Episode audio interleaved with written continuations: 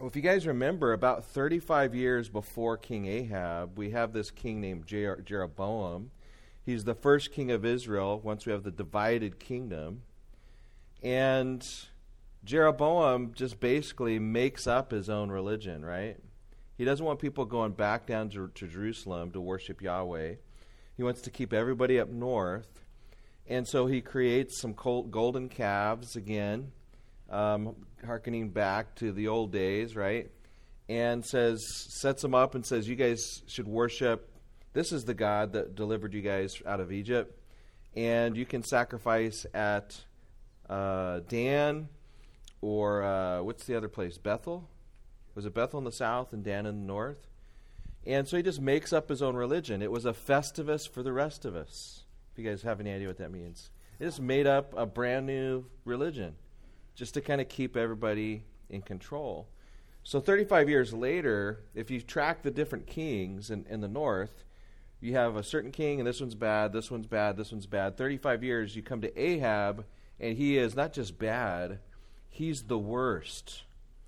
Why is he the worst? Is he's really, he and Jezebel together have brought Israel full on into Baal worship, um, idolatry. This is like old Canaanite religion.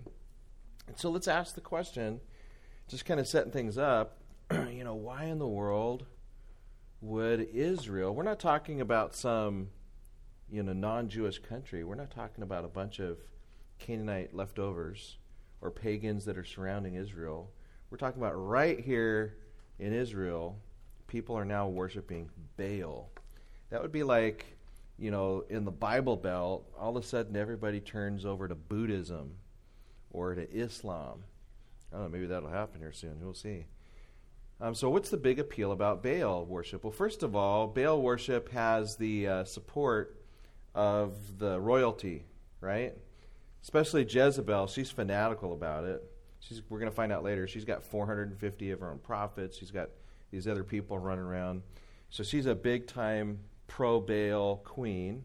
Ahab goes seems like he's into it too, not quite as much as as Jezebel, um, but it tends to be that people will frequently follow the god of the leaders of that country, right? Because uh, whatever the, the religion that's in at the moment, that's going to help you business wise. It's kind of like why do presidents always go to church in the United States? It's because if you want to be president of the United States, you better go to church. At least pretend like you have some affinity for Christianity. Um, otherwise, people really don't want to, they're going to be shy to vote for you. Um, and just about any country around the world, whatever the main religion is, people are going to gravitate towards what's in at the time. So, as, as a Jew, if you wanted to kind of be in with the establishment, you wanted to follow Baal. Uh, secondly, you know, let's th- think about this here. Baal worship is not a Johnny come lately religion. This is old time religion. Baal worship, at least in Canaan, predates Judaism, right? We're not saying that it's it's better than Judaism, or obviously the true God had been around since the beginning of time. But when you're talking about Canaan, Baal worship was there first. And so it had the appeal in Israel of kind of like that old time tradition. kind of like what's going on right now in Mexico. It's been going on for quite a while. There's this movement to want to go back to the Aztec religions. Let's reject our Roman Catholicism. We need to get back to the old time religion when we were really worshiping our gods, our native gods. Um, and this, this goes on. This goes on in the United States, where people are wanting to, you know, you'll find different people groups, like say Native Americans, going back to their old time religion, rejecting Christianity, so on and so forth. I remember a movie years ago. Um, trying to remember the name of it. It was Tommy Lee Jones. There's some kidnapped kids, and so the the the the mom of the kidnapped kids is a Christian lady, and she's worried and trying to run out and find her kids. But Tommy Lee Jones is this guy that's traveled around, and he's really into the Native American or Indian religion. And throughout the movie, it contrasts Christianity and the Indian religion. And of course, being a Hollywood film, which religion do you think seems more profound? Well, it's the Native American faith. And so the mom gets sick, and and so Tommy Lee Jones and the Indians they're doing their incantations, and he's given her an amulet, and there's smoke and all this sense of history and tradition, and then the little girl's over there reading out of the begats of Genesis. Adam begat this person, that, and it, and the contrast is look how feeble the Bible is, just reading about begats. When you got Tommy Lee Jean Jones over here making smoke and pronouncing words that we don't understand, and there's this real mystical, mystical music in the background. And of course, it's through the uh, Native American prayer that she gets healed, not the feeble reading of the Bible. So you have this battle of the religions. And so, um, Baal worship, you have the, you know, the royalty is supporting it. It's got this old time uh, kind of traditional feel. By the way, that's uh, one of the reasons why we're seeing this movement back to Eastern Orthodoxy and even Roman Catholicism in our culture. You guys realize that?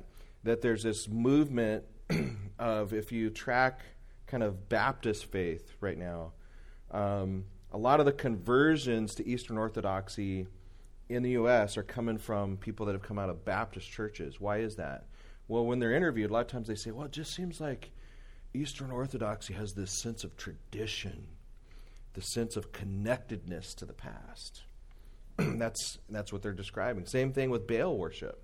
It's like the good good Jewish people be like, our religion is fairly it doesn't seem as profound as the Baal worship that goes way back and connects us to the land and our past, the fertility god that's going to bring us. And that brings us to our third reason why Baal worship could be appealing is Baal worship. who is Baal? Uh, he's the male part, uh, the counterpart of Ash- Asherah, of the fertility god. It's like Baal's going to bring rain and controls the weather and causes things to come up from the ground. So if you're a good businessman, you're out there farming, you want to make sure that your crops grow. Baal's, he's kind of like the relevant god. He's the one that's going to, to bring the rain and, and really is going to help you with your business and things like that. And so if you start things start going awry and you know you didn't really believe what your parents tried to teach you in temple anyway, and there's this Baal god that's going to help you with your business, hey, why not? The fourth thing is probably most appealing, and that is that Baal worship didn't have the sexual restrictions that Judaism had. Judaism required that you get married to one wife and you stay married and you stay sexually pure. And even if that relationship with your wife isn't going so well, you still stay committed to her till death. Well, that's not too appealing to a younger generation that's coming up that's starting to reject the values of the parents, as we always see, right? Baal worship offered you the opportunity of sexual freedom. In fact, you could actually feel good about your sexual freedom because you could just go down to the local Baal temple, pick up a, a Baal prostitute, have sex with a prostitute, and that would be your worship, your offering to Baal that day. Wow. So you don't have to feel restricted sexually. You can go out and actually worship Baal with sexual freedom. Sounds a little bit like today. um, you know, the, the religions that people are, are in, inclined towards. Um, and again, I, I always go back to Hollywood because I think Hollywood has so much influence of our culture. How do they tend to portray, you know, kind of a Christian person or Christian family in a movie? It's like they're very sexually restrictive and, and we're very tight and we're very uptight and worried about things and, and we don't seem to have the power of the Buddhist monk. We don't seem to have the power of, of the Indian priest or the Native American priest. And, um, you know, I get what's another movie? Uh, what's that one where uh, Tom Cruise goes off to Japan and then he becomes a a samurai, and so he shows up and he's just kind of a dorky American, doesn't understand the sense of tradition and this, you know, kind of the old Buddhist tradition and the samurai tradition, and finally he kind of gets his act together. What we do in our in our in our culture is we do this thing that Ravi Zacharias calls Westernism is we take Eastern ideas, baptize it with Christian thought, and then we kind of pretend like it's Eastern thought, when in reality it's Westernism. It has nothing to do with what Buddhism is really about or what Native American religion is really about. or what paganism is really about. We kind of baptize it, make it seem like it's a good thing. Like we think karma is a great thing, right? You know, karma's like, oh, you know, you're to die and then you'll be able to go into karma and be with your lover again and you know romance will be together forever and ever and ever in karma. No real karma is this thing you're trying to escape. Karma is bad right? But in what in westernism we make karma this good wonderful thing that helps the nice romantic movies. All that to say that's that's the baal worship that we're talking about.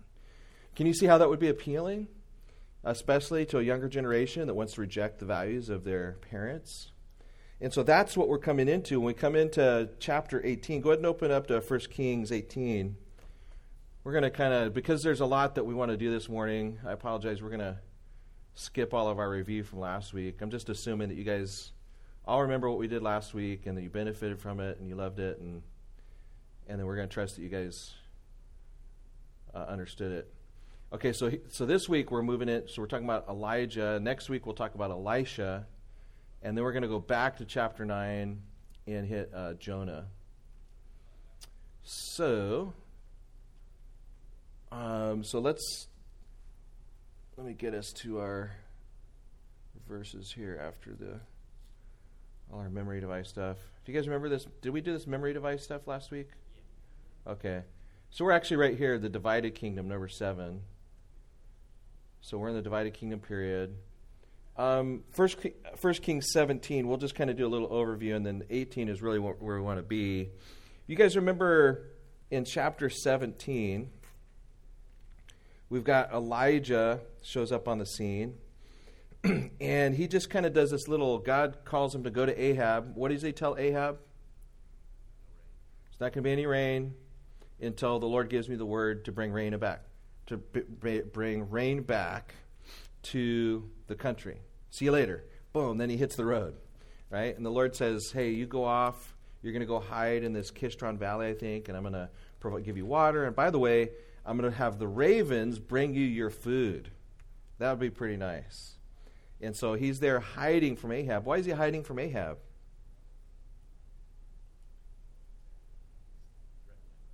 Yeah, Ahab, remember Ahab and Jezebel, these are Baal worshippers Elijah is, just like his name says, this guy, his name means Yahweh is God. He comes, he gives this prophecy, he hits the road, he's hiding from Ahab. And then so then there's just no rain.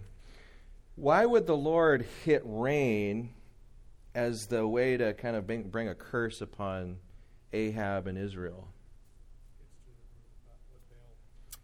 Yeah, it hits Baal right in the heart right? Right on the head. Baal's supposed to be the one that's controlling the weather. He's the one that's bringing fertility. Rain brings fertility. He hits the rain god, and right where it hurts. And so then, you know, Elijah has to go hide. We have him. Um, then the brook runs out, and so he says, "Hey, I want you to go meet up with this widow, and um, and the widow's going to provide for you." The Lord miraculously, is causing uh, the what is it, the dough and, and stuff in the jar and the oil to, to multiply, almost like Jesus in the in the loaves and fish. And then her son dies, and Elijah raises him from the dead. So Elijah is just this crazy prophet guy that God is using in pretty amazing ways. Um, and so that brings us to chapter 18. And so let's go ahead and let's start in verse 1 and we're and then we'll we'll make some comments on the way. And so let me just give you the big the big overview is basically, you know, what is today is like Sunday, which should be the Lord's Day, but a lot of people think of it as NFL Day, right? So you got big teams going out there battling.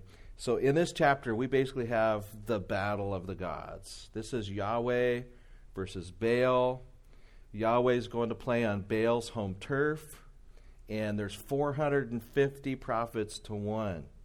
And so it doesn't look good. I mean, the uh, Yahweh's um, ratings in the press, he, he has uh, plummeting approval ratings in the press.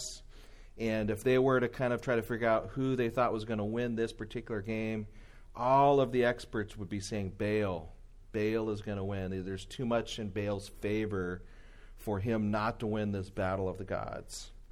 And so let's start in verse 1, and we'll kind of make some running comments as we run through verse 1 of 18. And it came to pass after many days that the word of the Lord came to Elijah in the third year, saying, Go present yourself to Ahab, and I will send rain on the earth. Okay, so the third year, we're kind of left third year after what? The text really doesn't say. But if you cross reference this with Luke 4 and James 5:17, we know that this is this has been 3 years since Elijah pronounced no rain, right? And so 3 years there's been no rain. this has been pretty tough on everybody. God says, "I'm going to bring rain now." What's the problem with that though? If God just suddenly causes it to start raining, what do you think Ahab and Jezebel and everybody up north is going to say? Yeah, they're going to say, Baal, he finally come through. All right. So everybody's just going to worship Baal and say, all right, he's been rejuvenated. Maybe he had to take off for a while. Maybe he was doing battle. We don't know where he was, but now he's finally back and he's rejuvenated. So God's going to set something up to make sure that people cannot give Baal credit for the return of the rain. So in verse 2, so Elijah went to present himself to Ahab and this is just like Elijah. Now, think about what God's telling him to do. Go to the guy that's trying to kill you, and I want you to give him a word. But Elijah, he just does what the Lord says. That's one of the things that's so cool about Elijah. God says, go do this. Go see this widow. He's just like, uh, okay. He just go into this river, and I'm going to send you ravens. They're going to take care of you. He's like, uh, okay. And so he goes, and he presents himself to Ahab. And there was a severe famine in Samaria and so now we get some background. And Ahab had called Obadiah, who was in charge of his house. Um, so Obadiah is kind of this administrator. I don't think this, this Obadiah doesn't have anything to do with the other Obadiah, the prophet, right? Is that true? I was I meant to look that up, but does anybody have any any notes in your in your Bible? I'm pretty sure that this is a different Obadiah. If anybody finds that, let me know. I ran out of time to look that one up. Um, but the parentheses here is now Obadiah feared the Lord greatly. Uh, for so it was, while Jezebel massacred the prophets of the Lord, that Obadiah had taken 100 prophets and hidden um, them 50 to a cave and had fed them with bread and water. So this guy is a believer in the administration of Jezebel and Ahab. So, totally different role here for Obadiah. Some commentators bag on Obadiah that he's this coward who's compromising and just kind of staying in there in the good graces of the king and queen. Um, but the text here seems to speak of Obadiah in a positive way. Um, that this is just another role that a believer, um, someone who loves the Lord, might have is kind of like Daniel was in the administration, right, of uh, Nebuchadnezzar or uh, no, up there in Persia, Belshazzar, right? Is that right? Um, and so the Lord can use people in different ways. Obadiah is being used within the structure. Elijah's running around, kind of like he's kind of like, you know, hitting Ahab face to face and then hitting the desert. Um, a lot of people think of Elijah as the bold one, and that's true.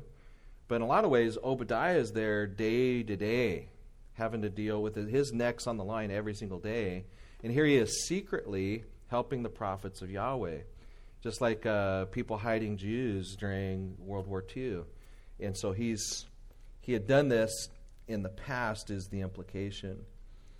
Um, so, verse 5 And Ahab had said to Obadiah, Go into the land to all the springs of water and to all the brooks, perhaps we may find grass to keep the horses and mules alive so that we will not have to kill any livestock. So we're going to go out and, um, and try to find some food for our livestock. So they divided the land between them to explore it. Ahab went one way by himself, Obadiah went another way by himself.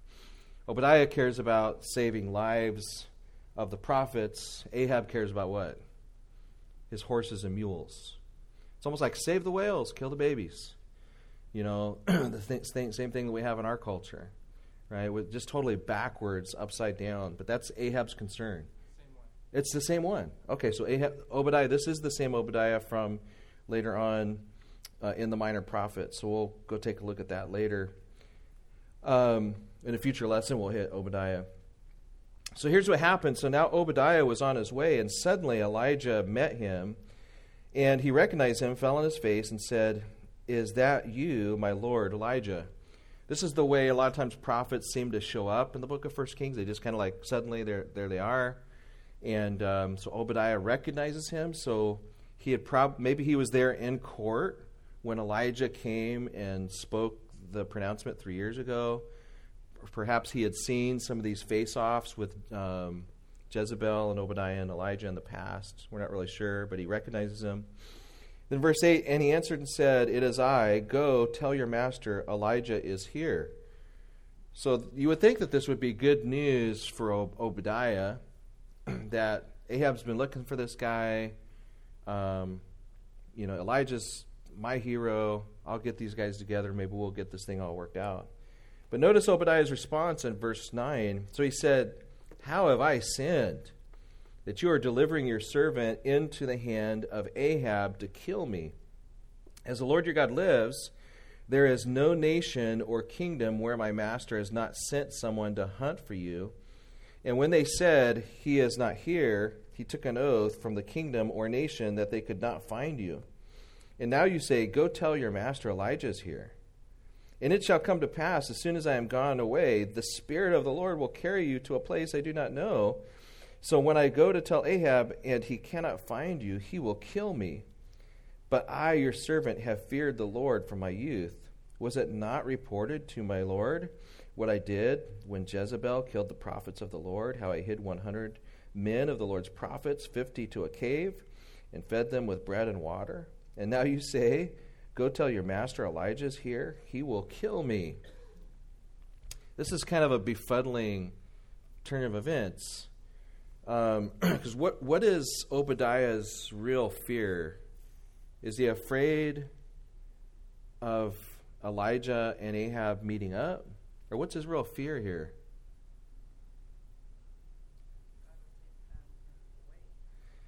Yeah. So he's afraid he's going to leave Elijah here, run over to Ahab, say, Hey, I found Elijah. They're going to run back, and Elijah is going to be disappear because the Spirit of the Lord will have taken him away. So, what does this imply about kind of what's happened in the what happens in the past with Elijah or a prophet like him? Is this guy's prone to just kind of up and disappear? Like he here he is, all of a sudden he's the Spirit is taken him away somewhere else. We don't really know what that means. We'll see a little bit of that later in the chapter. Um, but these prophet guys, they're kind of flighty, right? They're, you know, they show up, they disappear. Where do they go? Are they up in the brook? Are they in the caves? We don't really know where they are. And so he's, I think Obadiah, for him to have this concern, to really think that his life would be at stake, there must be some background that Elijah is a guy that just doesn't stick around very long. And so Elijah has to kind of tell him, hey, no, don't worry, we're okay. So, verse 15 Then Elijah said, As the Lord of hosts lives, before whom I stand, I will surely present myself to him today. So he gives an oath. And as you guys know, uttering oaths at this time, that's you're gonna you're gonna keep it, otherwise your head is forfeit before the Lord. And so he gives this oath, so Obadiah feels good. Verse 16 So Obadiah went to meet Ahab and told him, and Ahab went to meet Elijah. So this would be the first time that these guys meet up face to face in about three years, right? So you can think of this old western, these guys walking towards each other, you know, just kind of fa- facing off, staring at each other. This is a, be a very interesting scene to uh, to be a part of. Um, so then, verse 17, then it happened when Ahab saw Elijah that Ahab said to him, Is that you, O troubler of Israel? One of the best lines in the whole Bible. you could just imagine, you know, um, you know, Elijah's got on the back of his jersey, "Troubler of Israel." You know, you know the anybody pay attention to Major League Baseball? How they've done this thing a couple weeks ago where they put the nicknames of everybody on the back of their jersey. Yeah, there's some pretty good ones. Like uh, I think Trout was just like Kid, And uh, Chris, any favorite ones you had? The the machine, Machina, La Machina. Yeah, so that's some pretty cool, you know, uh, nicknames on the back of jerseys and stuff. So at least according to Ahab, if he were putting up suggestions for the nickname for Elijah, it'd be Troubler of Israel, which, in, from Ahab's perspective, would be true, right? But Elijah comes back and says, "I have not um, troubled Israel, but you and your father's house have." in that you have forsaken the commandments of the Lord and have followed the Baals. Now therefore send and gather all Israel to me at Mount Carmel, the 450 prophets of Baal and the 400 prophets of Asherah who eat at Jezebel's table. So this is this is setting up for quite a face off. So bring the 450 prophets, or the yeah, prop, uh, prophets of Baal, 400 prophets of Asherah. That's kind of like the feminine counterpart, and um, that are eating at Jezebel's table. We're going to go to Mount Carmel. So he picks a spot that's not really pro Yahweh. This is a place where Baal is already being worshipped, and uh, it's a pretty popular high place of Baal worship. So it's kind of like USC playing at Stanford or something. Um, and so that's where they're going to face off. So, you know, basically, so Elijah is not is he doesn't really accept this nickname, Trouble of Israel. He wants he wants that to be on the back of Ahab's jersey, and uh, and really historically would say that's true. Ahab's really been the true troubler of Israel. Um, if we wanted to put something on the back of Elijah's jersey, we could call him Bringer of Rain. That's actually one of the baseball players. I forget which one he plays for the uh, up there in Toronto. What is it? Toronto Blue Jays. His his nickname is the Bringer of Rain. I thought that was one of the cool cool nicknames. Um, all right, so we're set up now for this this face off. So verse twenty. So Ahab sent for all the children of Israel and gathered the prophets together on Mount Carmel. And Elijah came to all the people and said, "How long will you will you uh, falter?" Between two opinions. If the Lord is God, follow him, but if Baal, follow him. But the people answered him not a word. The fact that Elijah is saying this, falter between two opinions, what does that seem to imply about his audience? So, so just remember what we have here. We know that we've got um, Ahab and we've got the 450 and the 400 but then you've also got this whole gathering of the crowd of Israel. And so Elijah is addressing Israel, and he says, How long are you going to falter between two views? What's that imply?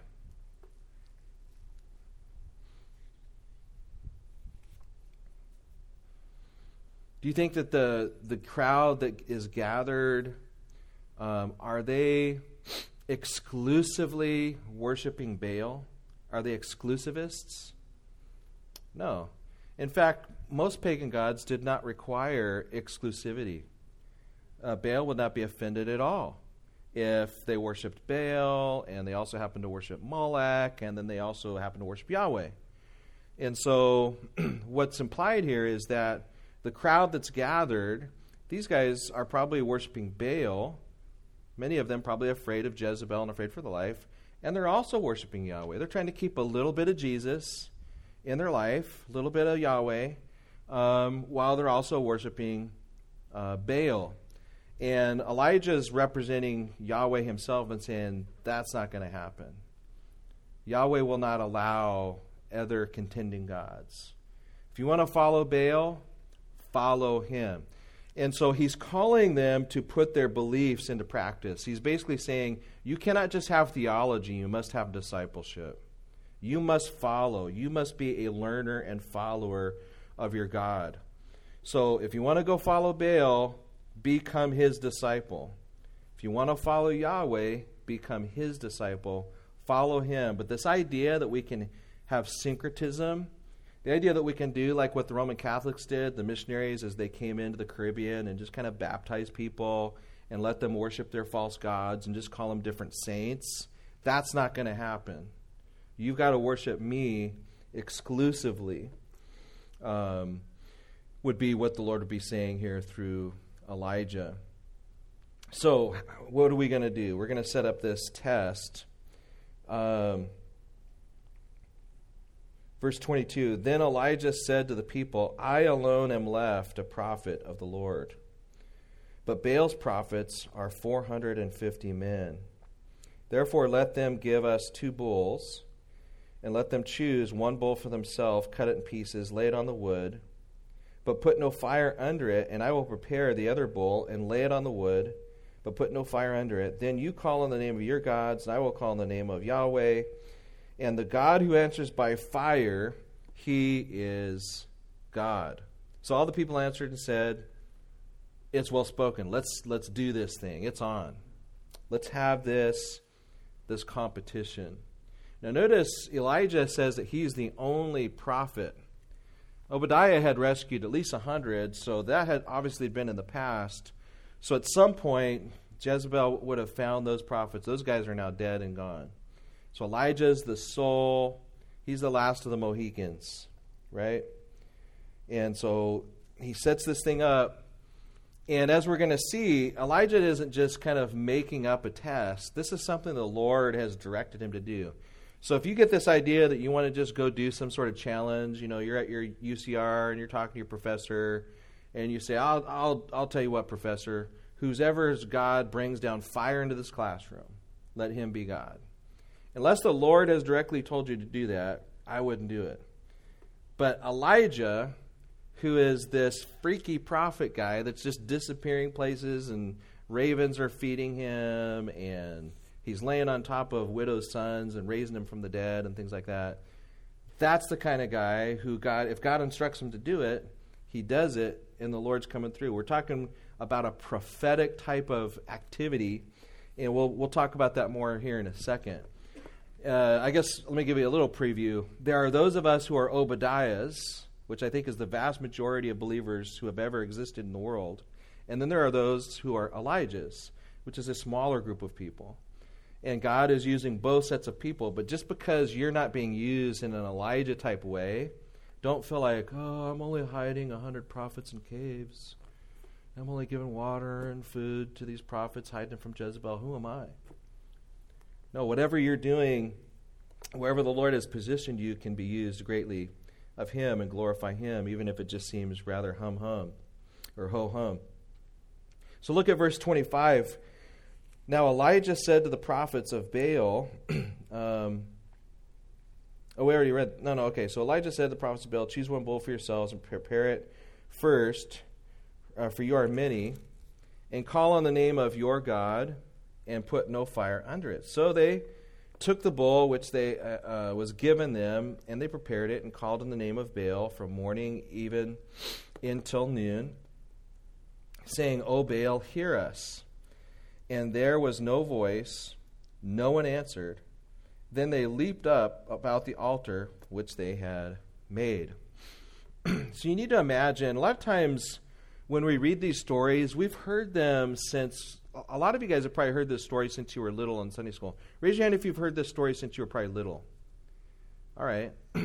so a lot of us hear this kind of stuff, and what we imagine is a bunch of white guys on a flannel board, right, wearing very colorful um, clothing, and we don't have any real concept of the pagan setting that this is. These people are not speaking English they are speaking some form of Semitic language, some ancient form of Hebrew.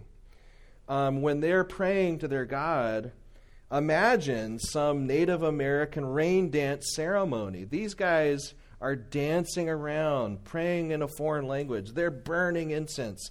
Imagine these movies that you've seen here recently with Native Americans or some Buddhists and all of the power and mystique of the Eastern or the Native American religion. That's what's going on here. And, and, their, and their multitude of incantation, uh, incantations and, and so on and so forth. If this would be made by Hollywood, Hollywood ma- would make this seem very profound and mystical. And you'd probably start seeing little spirit things moving, and Baal would show up and do exactly what these guys were asking him to do because that's just what Hollywood does. It always favors the bad guys when it comes to this kind of thing. Um, so they begin to leap upon the altar. and so it was at noon, so we're talking three hours they've been doing this. Uh, Elijah mocked them, saying, Cry aloud, for he is a God. Either he's meditating, or he is busy, or he is on a journey, or perhaps he's sleeping and must be awakened. Why don't you try his cell phone? Try his beeper. Maybe he's off bowling. We don't really know. Um, one of the terms here, when it says he's busy, the literal idea there is he's probably in the bathroom. He's off going to the restroom. Now, Elijah's mocking them, but as, as we see it, according to their reaction, they don't really see it as mocking because a God like Baal is not like a God like Yahweh. They had no concept. Baal was not omnipresent, Baal was not omniscient. It is very possible that Baal was in a completely different place at that time. Um, it was very possible that Baal was sleeping. In fact, in some of the Ugaritic tales that where people are writing about Baal from their own perspective, there's a, a, one tale of Baal's sister is comes to find him. Well, somebody comes to find to ask for Baal, and she says he's not here; he's hunting. And so this was in their own tales that Baal, Baal very well might not be there, and they might need to yell louder to get his attention.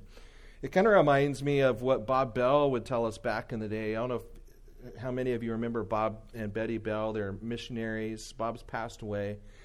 Um, but they were missionaries to uh, Haiti. And the thing that's very interesting about the religion in Haiti, it's dominated by voodoo, but all the Haitians believe in God. In fact, they believe very much of the things that we believe about God, but they don't know and don't believe that God is omnipresent. And so the likelihood that God would have any interest in Haiti whatsoever is slim to none. He's probably in the United States or he's over in Israel or some important country. But God doesn't really care about Haiti. But the demons are in the millions. And so if we're going to get any help whatsoever with the demons, we need to go to the voodoo witch doctor because God's is probably not in Haiti at this time of year. And so the, that's similar to the idea here with Baal is it, it's very possible that Baal's just not around.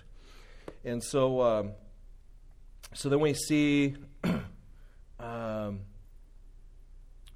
where do we pick up here? So verse 28, so they cried aloud and cut themselves as was their custom with knives and lances. It's interesting how much, how much pagan religion involves cutting, tattooing, bodily harm. It's not unusual. Until the blood gushed out of them. And when midday was past, they prophesied until the time of the offering of the evening sacrifice.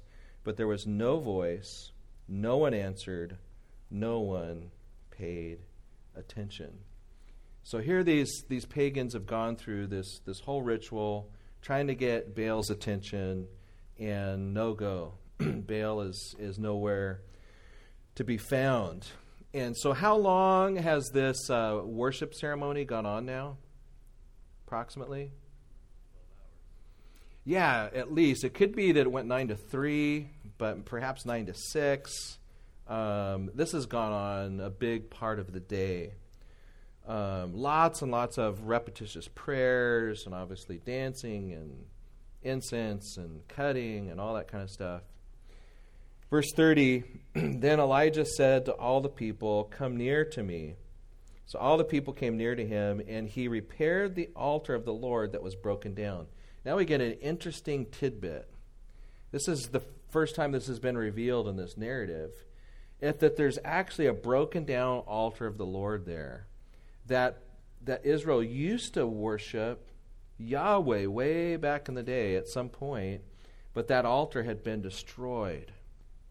And so now um, Elijah goes over, and this would have taken some time, and rebuilds this altar. So Elijah took 12 stones according to the number of the tribes of the sons of Jacob, to whom the, Lord, the word of the Lord had come, saying, Israel shall be your name.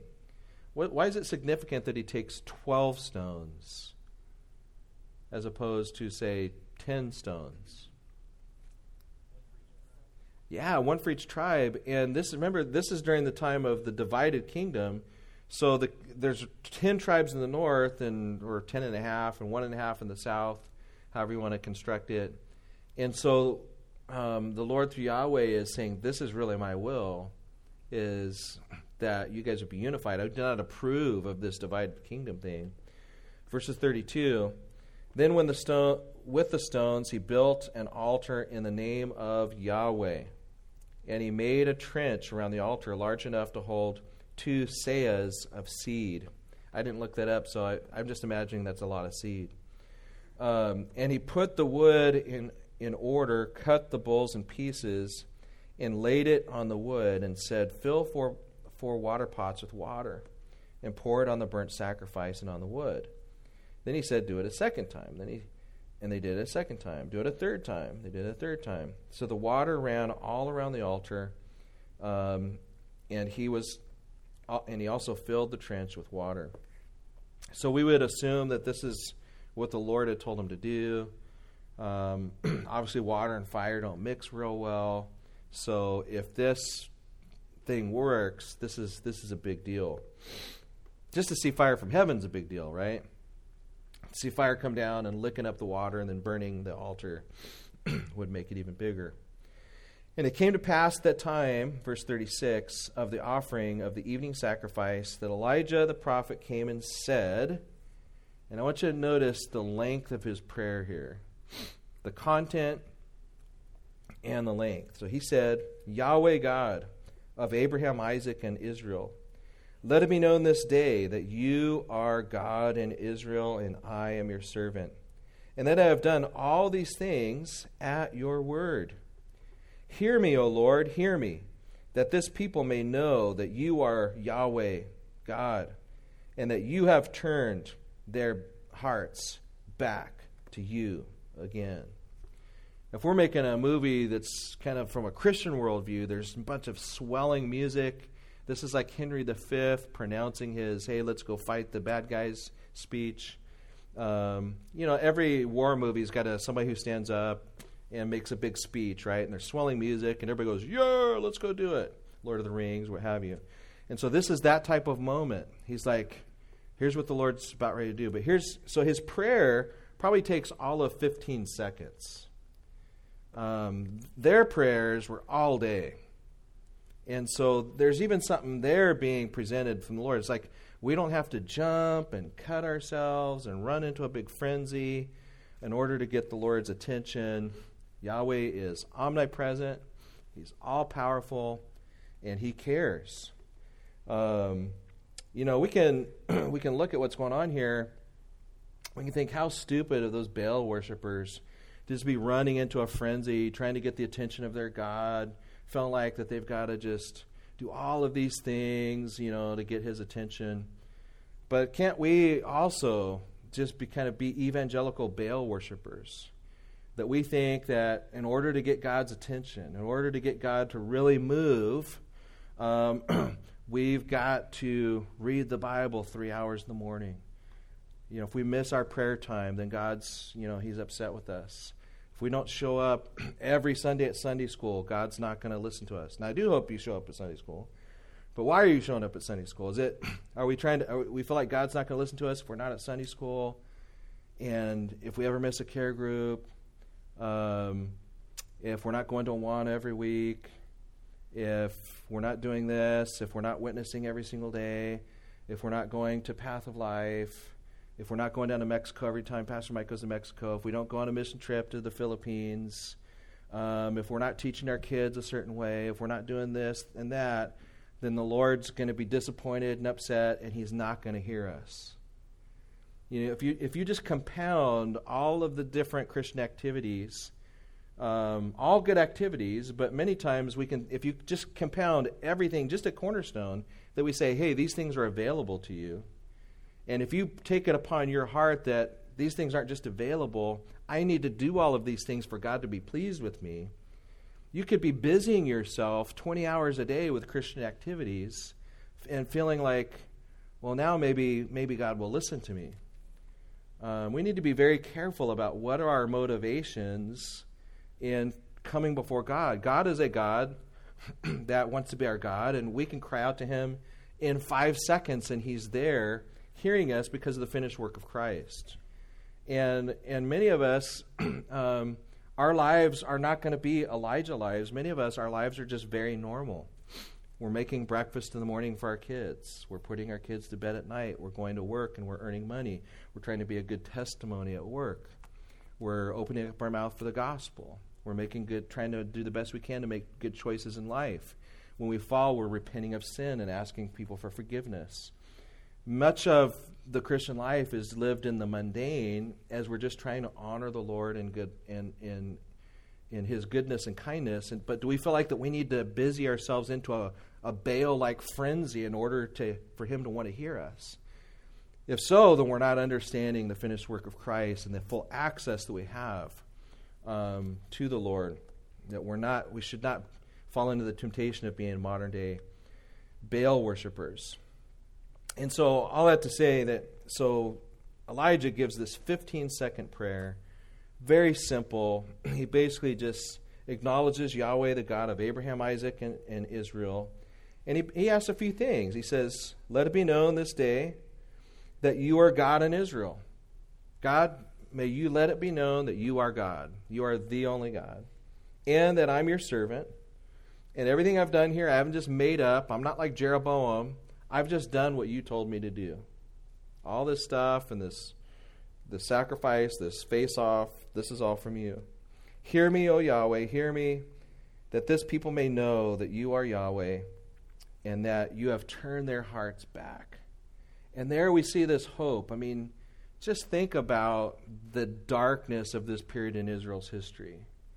That basically the whole country, it feels like to Elijah, and we're going to see later, he's even depressed over it, even after this big hoopla and the victory of the Lord. He goes off into his victory party in chapter 19, and they're not breaking open champagne and spraying it on each other. He goes off and he's getting depressed, right? And he just wants to die. He says, Lord, just let me die. He, he feels like there's just no, nobody's following you. And yet, here the Lord shows up and he's, he's turning, he's, he's turning his, the hearts of his people back to him. And we find out later in chapter uh, 19 that he's reserved a remnant. As dark as it feels, there are still those that are following Yahweh. And so there's great hope here. So let's see what happens. What's going to happen? Oh no, the tension is building. Who's going to win? Verse 38. Then the fire of the Lord fell down and consumed the burnt sacrifice, and the wood and the stones and the dust, and it licked up the water that was in the trench. Now, when all the people saw it, they fell on their faces, and they said, Yahweh, He is God. Yahweh, He is God. And again, you just have to imagine if you're there, this isn't a flannel board activity. This is like fire falling from heaven licking up the water, consuming the sacrifice, um, I think all of us would be falling on our face um, and be shaking with fear as this activity had happened. Now, does this happen every day, even in the pages of the Old Testament? No, it doesn't. but it has happened three times before. Um, let's see. Where's my little notes because I don't I don't memorize this stuff very well. Well, you guys remember, like in Leviticus, like Leviticus nine, um, the very first time that the priesthood has been established and the sacrificial system is established, they do the very first sacrifice, and what happens? Fire falls, boom, consumes the sacrifice, Basically, God's saying, I put my stamp of approval on the sacrificial system. Just crazy stuff, right? And then David goes to the place where the future temple is going to be built. He establishes an altar. The same thing. Fire comes down, boom, consumes the sacrifice. Then, when the temple is finally built in Solomon and they set up that first sacrifice in the temple, boom, fire from heaven. So each time that the fire falls from heaven and, and consumes the sacrifice, it was a kind of an initiation of a different stage of the sacrificial system, which was meant to be a pointer to Christ, right? So you have the sacrifice that's offered by faith that we we're not saved by our own works. We're not Baal worshippers cutting ourselves and jumping up in a frenzy. no, we're saved by the provision of God through the sacrifice as a pointer to Christ. And and so I think um, I don't think it's too far of a stretch here if we remember the other times that the that the sacrifice has been consumed by fire to draw a connection to the sacrificial system and a connection to Christ that there's there's this that God is here putting his approval on the sacrificial system approved by Yahweh and an absolute rejection of Baal worship and, and the paganism of this day. And so again we see this this great hope. Then verse 40. verse 40 is the verse that a lot of the commentators wishes wasn't in the Bible. Up to this point, everything's cool and all right, God won. And Elijah's his prophet. And the people are going to turn back to the Lord. And they're all going to pull out their four spiritual laws. And they're going to witness to the prophets of Baal. All the prophets of Baal are going to receive Jesus. And then it's going to be a happy ending. Right? That's what a lot of the commentators want to see happen. What actually happens? Let's read verse 40. Elijah said to them, Seize the prophets of Baal. Do not let one of them escape. And they seized them, and Elijah brought them down to the brook of Kishon and executed them there. They're dead. Now, that's the way a good, you know, uh, Bronson movie would end, right? Or Clint Eastwood. that's not the way you expect the story of Elijah to end. We want to see all these guys hear a good Billy Graham message and walk down the aisle. And that's not the way God deals with this. Fact, let me read you a quote of one commentator that's basically apologizing for Elijah. Let's see if I can read this. Yeah. So this guy is a this is a cool guy, Dale Davis. He's my homeboy. You guys should get every book that he's written. I'm not, and I'm not kidding. This this guy's awesome. but he quotes from this guy named uh, Bempson, who says this. Um,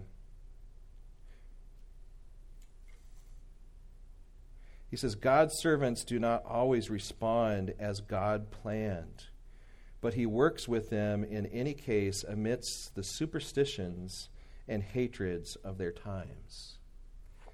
So Elijah didn't do what God planned, but God still works with Elijah even though he has superstitions and hatred towards this other people group.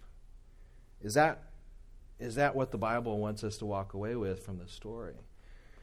I want to suggest to you that the problem is not with God, the problem is not with the Bible, the problem is with us. Is that we just have no idea how to properly view the judgment of God. And we don't think apostasy is all that bad of a, of a sin. We really don't think that idolatry and paganism is all that bad. I mean, look at like the. You guys can see how many movies I watch because I'm using all these movie illustrations, but you know the uh, Gladiator. You guys ever seen Gladiator? And the main character, Russell Crowe, he's running around with these two little idols of his mom and dad, and his, or no, his, his wife and his kid. And the way the movie makes you feel about it, it's almost like he's just pulling out pictures of his kid out of his wallet. And, yeah, you know, there's my children, there's my wife, and my kid. And then, you know, he's praying to them. Again, that's Westernism. That is completely not what idol worship was all about. Idol worship was a terrible, terrible thing. that put people in slavery and restricted. It was filled with demon worship and stuff like that. And um, apostasy, again, think about it. Jeroboam created a false religion that eventually leads to Baal worship, that has people involved in temple prostitution, rejection of um, Yahweh entirely, bondage to various forms of Baal um, each idol, the various idols that they had, were localized versions of Baal. You know, you had Baal, but then every region had its own localized version of Baal, almost like Roman Catholicism has their localized versions of the Virgin Mary. You guys realize that? So you got the Virgin Mary, but everybody's got their local Virgin Mary. Like Guadalupe in Mexico, that's the that's the Virgin Mary for Mexico. She appeared in Mexico as Guadalupe, and everybody's got their own little localized Virgin Mary you've got your localized Baal, Baal uh, idols and stuff. And so, all you know, what Elijah is doing here. Remember, Elijah consistently just does what the Lord tells him to do, right? Lord says, do this, he does it. And so we get to the end of the story. He says, Seize the prophets of Baal, these guys who have led us into this bondage, and we're going to execute them according to Deuteronomy 13. We won't have time to go back there, but just go back and read Deuteronomy 13, 1 to 5. And during this time in Israel's history, this is a theocracy. This is not separation of church and state time. During this time of separation church and state, you and I aren't going to go around executing prophets of Islam. But if we all lived in a theocracy underneath Israel, where it was a violation of the Constitution and a violation of criminal law to be a false prophet, and the execution or the, the penalty for that violation was death, as it says in Deuteronomy 13, then false prophets were to be killed as a protection mechanism for the whole people of Israel. Just look what happened to Israel in its history when they did not practice Deuteronomy 13. And so Elijah's taking them back. You know, when we look at these types of things, we've been so enamorized with our pluralistic ideas the idea that there's many different ways to God, that Christianity, maybe it's not so exclusive. Maybe these kind of Native American religions and Buddhists and Hindu, maybe everybody does have a little bit of the truth. And, and, and it's not, apostasy isn't so bad. You know, when we, so when we look at these things, we kind of look at these things the way old Russian soldiers would look at a German toilet. Let me tell you what I mean by that. This is an illustration I picked up here recently. In, in the spring of 1945, the Russians were coming in and taking Berlin. And many of the Russian soldiers were peasants. They came from parts of Russia where they had no idea what indoor plumbing was. They had never seen a toilet. And so they come into Berlin, which was a very advanced city, right? And they're going into these apartments and houses and seeing this white thing and they started peeling their potatoes in it. They were washing their food in it. They were doing everything in the toilets other than what you were supposed to do in the toilets. And meanwhile, they were defecating all over the city and urinating all over the city. And some of the, you know, the officers had to go around and try to train these peasant soldiers what a toilet, a German toilet was for. And just like a, a, a, Russian peasant soldier had no idea what they were looking at when they looked at a German toilet, we look at verse 40 in this chapter from our, west, from our viewpoint, and we have no idea what to do with it. We want to say, oh, this is a moral problem in the Bible. But if we really were thinking correctly about there's been this battle going on since the beginning between God and the devil, and the devil is really the one that's behind all false religion and all idolatry, as the New Testament tells us. and that the devil is seeking to kill and destroy. God is not going around trying to fix the, the disease of idolatry with a breath mint. He is trying to deal with the disease of Baal worship with surgery, getting rid of the prophets of Baal. And we need to think that way ourselves about sin, about the devil, about the world. Too often, we just think that the world is something to be trifled with, that the devil's really not all that bad, that apostasy and various religious viewpoints aren't really that big of a deal. Now, remember, we do not live in a theocracy and a church state system anymore. Since the rise of the church, Jesus told, it, told Peter to put away your sword right? He lives by the sword, he'll die by the sword. And now we go out and we preach the gospel. And we're willing to suffer for righteousness' sake. We should not be those that are expecting the world's going to applaud and think, oh, we love you, Christians, that are trying to bring God back to the culture and trying to. The exclusivity of Jesus Christ makes us so happy. It's not going to happen. But we go out and we stand for Christ. we, we worship the God of Elijah, the God of Yahweh, and we're willing to suffer uh, for his sake. Uh, tons to, to learn from this chapter. We're pretty much over time, so we're going to have to bring it to a close. I'll be up here for questions. Uh, the last thing I would encourage you to do, though, is, is maybe read another chapter forward if you can, just to get a feel for the, um, I guess, the human element of, of, of followers of the Lord. you'll notice that it seems like a lot of the followers of the Lord have very unique. I mean, they're all over the place in their different personalities, um, but there's so many of these guys in the Old Testament that are uh, prone towards what would you call it, like depression, and they're not like running around like happy clappy, Jesus in my heart. We're so happy all the time. It's uh, it's life is tough. I'm battling with Ahab and Jezebel and Baal worshippers. I'm tired, Lord. I want to die. That's what happens in the celebration ceremony after the Mount Carmel victory, and um, and I think there's something we can learn from even that. Uh, that that this life, this side of heaven, there's ups and downs emotionally. There's ups and downs. We know that God's going to win, but we're plowing through some tough ground uh, by the grace of the Lord until we get there. Right? A lot of joy, but it's not necessarily. It's not like something's gone wrong because because we're having bouts of difficulty and depression and and self doubt and so on. Does that make sense? So read that that chapter 19 and see what you guys think. Let's go ahead and pray. Lord, we thank you so much for the instruction of your word, and um, thank you for just a great uh, chapter. Help us to think your thoughts after you. Uh, we, our minds are being renewed uh, by your Spirit as we study your word, but we still have this thing called indwelling sin, and and and we have these old patterns of thinking that are left over from our our years of not knowing you and even even now lord sometimes the world and the devil and the flesh try to break in and influence the way that we think. Help us to believe your word. Help us to read it. And like elijah was saying help us to follow you. Um, help us to really follow after you. And um, we thank you for the examples of even people like Obadiah that secretly and uh, just within his, his job, within a pagan culture, he's being used of you. And then we have people like Elijah that are going out and being used of you and obeying your word. Uh, wherever you have placed each one of us, help us to step out and just be used of you and and um, use the gifts you've given us um, to stand and, and to be a light in Christ's name we pray. Amen.